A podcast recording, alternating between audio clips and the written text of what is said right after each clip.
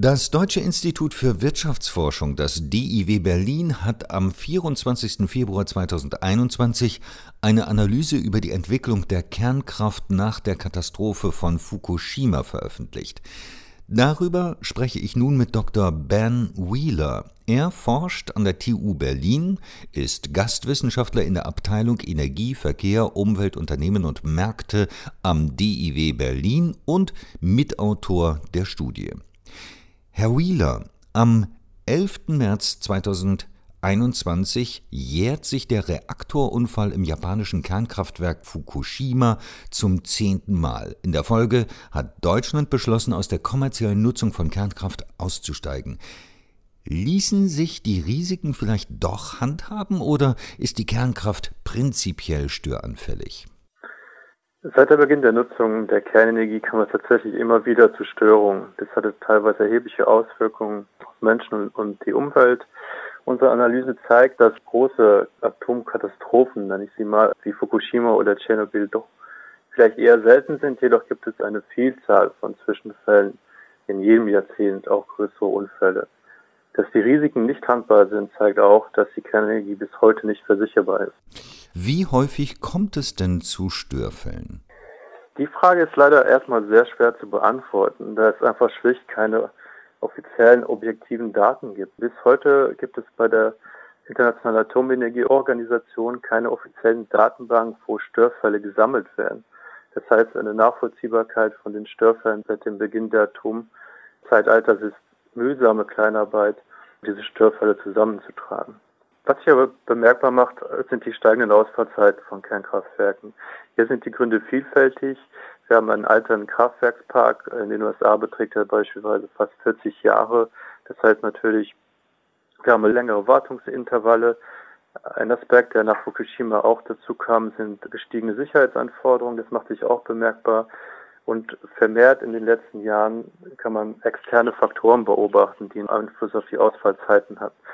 Das sind vor allem in Frankreich beispielsweise niedrige Flusspegel im Sommer in der Dürrezeit, zu warmes Kühlwasser, was dann auch dazu führt, dass Kraftwerke teilweise ganz abgeschaltet werden muss. Und vor dem Hintergrund des Klimawandels gehen wir davon aus, dass vor allem letztere doch zunehmen werden. Was bedeutet das für die Kapazitätsauslastung und die Wirtschaftlichkeit von Kernkraftwerken? Eine steigende Ausfallzeiten heißt natürlich auch, dass die Kapazitätsauslastung sinkt. Wir sehen, dass auch durch die steigenden Wartungsintervalle, die steigenden Sicherheitsanforderungen, sehen wir, dass der Betrieb von den Kernkraftwerken äh, zunehmend für die Betreiber unwirtschaftlich wird. Das kann man sehr gut in den USA beobachten, wo Reaktoren teilweise Laufzeitverlängerungen bis zu 60 Jahren bekommen aktuell, teilweise sogar 80 Jahre, aber die Kraftwerke dann trotzdem früher von Netz gehen, weil sie einfach unwirtschaftlich sind. Gründe dafür sind die genannten steigenden Betriebskosten, aber auch halt die Konkurrenz durch den niedrigen Gaspreis und den höheren Anteil an erneuerbaren Energien im Netz. Wie hat sich denn die Nutzung von Kernkraft seit der Katastrophe von Fukushima global entwickelt? Was interessant ist, wenn man sich den Anteil der Stromproduktion weltweit anguckt, der war schon vor Fukushima rückläufig. Das gilt auch für Japan.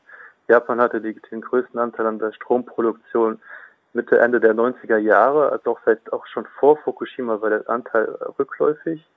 Interessant ist auch, wenn man sich weltweit die Baustarts anguckt, so waren diese rückläufig schon in den 70ern vor den bekannten Unfällen wie Three Mile Island 79, auch schon rückläufig dann wiederum vor Tschernobyl 1986 und auch vor Fukushima. Also die Atomindustrie ist auch schon abseits der Unfälle auf dem absteigenden Ast. Welche Länder halten denn noch immer am Atomstrom fest und wie groß ist der Anteil dieser Länder an der globalen Stromerzeugung? Bis auf wenige Ausnahmen sind fast alle Netzanschlüsse in den letzten Jahren in China erfolgt. Schaut man sich die Konstruktion aktuell an, sind fast die Hälfte der 52 Kraftwerke im asiatischen Raum im Bau. 15 allein in China, 7 in Indien und der Neubau von Kernkraftwerken in Europa oder Nordamerika ist vernachlässigbar. Atomkraft spielt auch insgesamt eher eine kleine Rolle in der Stromproduktion. Aktuell haben wir einen Anteil weltweit bei 10 Prozent. Der ist seit Mitte der 90er Jahre rückläufig. Es hat einen Maximalwert von lediglich nur 17,5 Prozent Mitte der 90er Jahre. Was bedeuten Ihre Ergebnisse für die zukünftige Energiepolitik? Unsere Analyse zeigt vor allem die hohen Sicherheitsrisiken und die fluktuierende Fahrweise von Kernkraftwerken. Dies wurde bis dato in der energiewirtschaftlichen Analyse weitestgehend vernachlässigt. Für die Energiepolitik bedeutet das, dass insbesondere die Energie- und Klimamodelle, die im Weltklimarat eine wichtige beratende Funktion innehaben, einer kritischen Analyse ihrer Modellannahmen züglich Kernkraft unterzogen werden sollten. Unsere Ergebnisse zeigen insgesamt, dass Kernkraft nicht nur unwirtschaftlich ist, sondern auch die komplizierteste und gefährlichste Art der Stromproduktion ist. Bis heute ist sie nicht versicherbar. Herr Wheeler, ich bedanke mich für das Gespräch. Ja, ich danke Ihnen, Herr Wittenberg.